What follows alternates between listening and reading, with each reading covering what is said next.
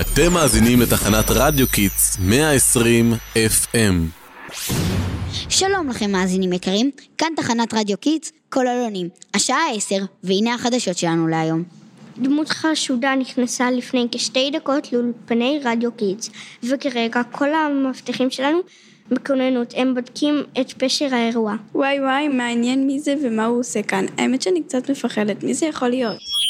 הדמות החשוכה נקלטה, כל סדרני וכל אלונים מתבקשים לגשת לחדר הצדדי. אני חוזרת, הדמות החשודה נקלטה, כל סדרני וכתבי רדיו כל אלונים מתבקשים לגשת לחדר הצדדי. הגענו, מה היה כל כך דחוף ומי זו הדמות החשוב?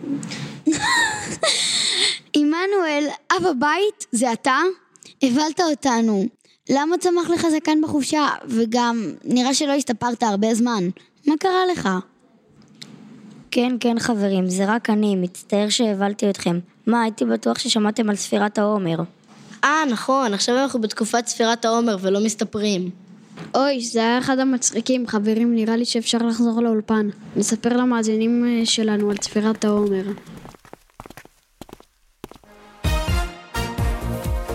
אז חזרנו אליכם מאזינים יקרים, והפעם בשידור מיוחד על ימי ספירת העומר.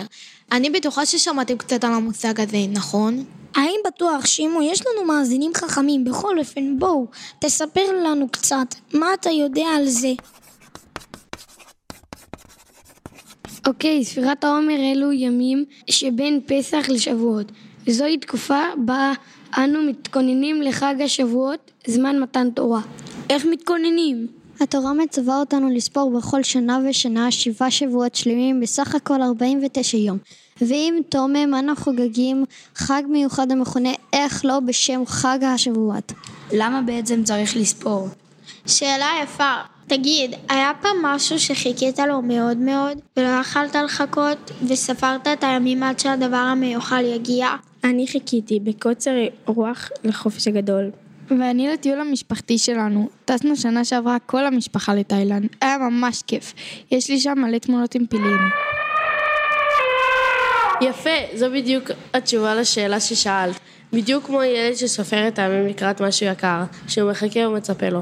כך גם אנחנו, סופרים את הימים בהתרגשות לקראת קבלת התורה מחדש. האמת, אני באמת מחכה לחג הזה.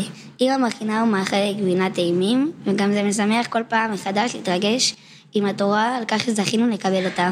לגמרי, אבל שנייה אחת קצת התבלבלתי. אם אלו ימים של התרגשות וציפייה, אז למה נוהגים בהם מנהגים מעניינים כאלו?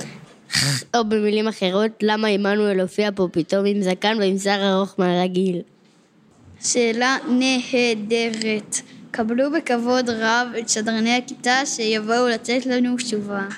שלום מאזינים יקרים, מקווים שלא חיכיתם הרבה זמן. כאן כיתה ו-שתיים מבית ספר אלונים, והבאנו איתנו תשובות מעניינות לשאלה שנשאלה. אוקיי, אז בוא תספר לנו מי הם המנהיגים של ספירת העומר ולמה נוהגים בהם. אוקיי, בשביל לעלות לכם על זה, אני צריכה לדעת על אתנה רבי עקיבא. שמעתם? ברור, מי לא שמע? זה שהוא אמר את המשפט המוכר ואהבת לרעך כמוך? תו לך לך ואהבת לרעך, וזהו הגיבור הכובש. זהו בדיוק. אז רבי עקיבא היה תלמיד חכם עצום וגדול בתורה. הייתה לו ישיבה ובה עשרים וארבעה אלף תלמידים. וואו, זה המון, ומה קרה להם? התלמידים של רבי עקיבא היו אנשים נפלאים, בעלי חסד ותלמידי חכמים. רק היה חסר להם עניין קטן. הם לא מספיק נהגו בכבוד זה לזה. מה פירוש, אבל הם היו אנשים באמת צדיקים. נכון, כפי שאמרתי, אבל הם כל כך דאגו ואהבו אחד את השני, שכל אחד רוצה שחברו יבין את התורה של רבם הנערץ, בדיוק כפי שהוא הבין. וכשזה לא תמיד קרה, הם לא מספיק נהנו כבוד איש ברו. כלומר, כל אחד קצת ניסה לגרום לשני שיחשוב כמוהו. דבר שהוא לא כל כך אפשרי, כי לכל אחד יש את הדרך שלו להבין את הדברים. נכון מאוד, בדיוק, אבל בגלל שאלוקים רצה ללמד את כולנו מסר, עד כמה גדול וחשוב הכבוד לזולת, גם אם הוא חושב אחרת, אז הוא העניש אותם במגפה. וואו, עצוב, אז כולם נפטרו במגפה בימי ספירת העומר? כן, כמעט כולם, חוץ מחמישה התלמידים הבודדים, וביום המיוחד לאג בעומר. הם הפסיקו למות ולכן זה גם נחשב יום שמח. כן, הקשבתי לפודקאסט הקודם, על אגרא בעומר, שם הסבירו על החג הזה כל כך יפה. אין על תחנת רדיו קיץ, הם פשוט אלופים. מסכימה איתך לגמרי. בקיצור, כדי להזכיר לנו את מה קרה, נוהגים מספר מנהגי אבלות בימי ספירת העומר. לא מסתפרים, לא מבצעים חתונות ושמחות נישואין, ולא רוכשים בגדים הגורמים שמחה.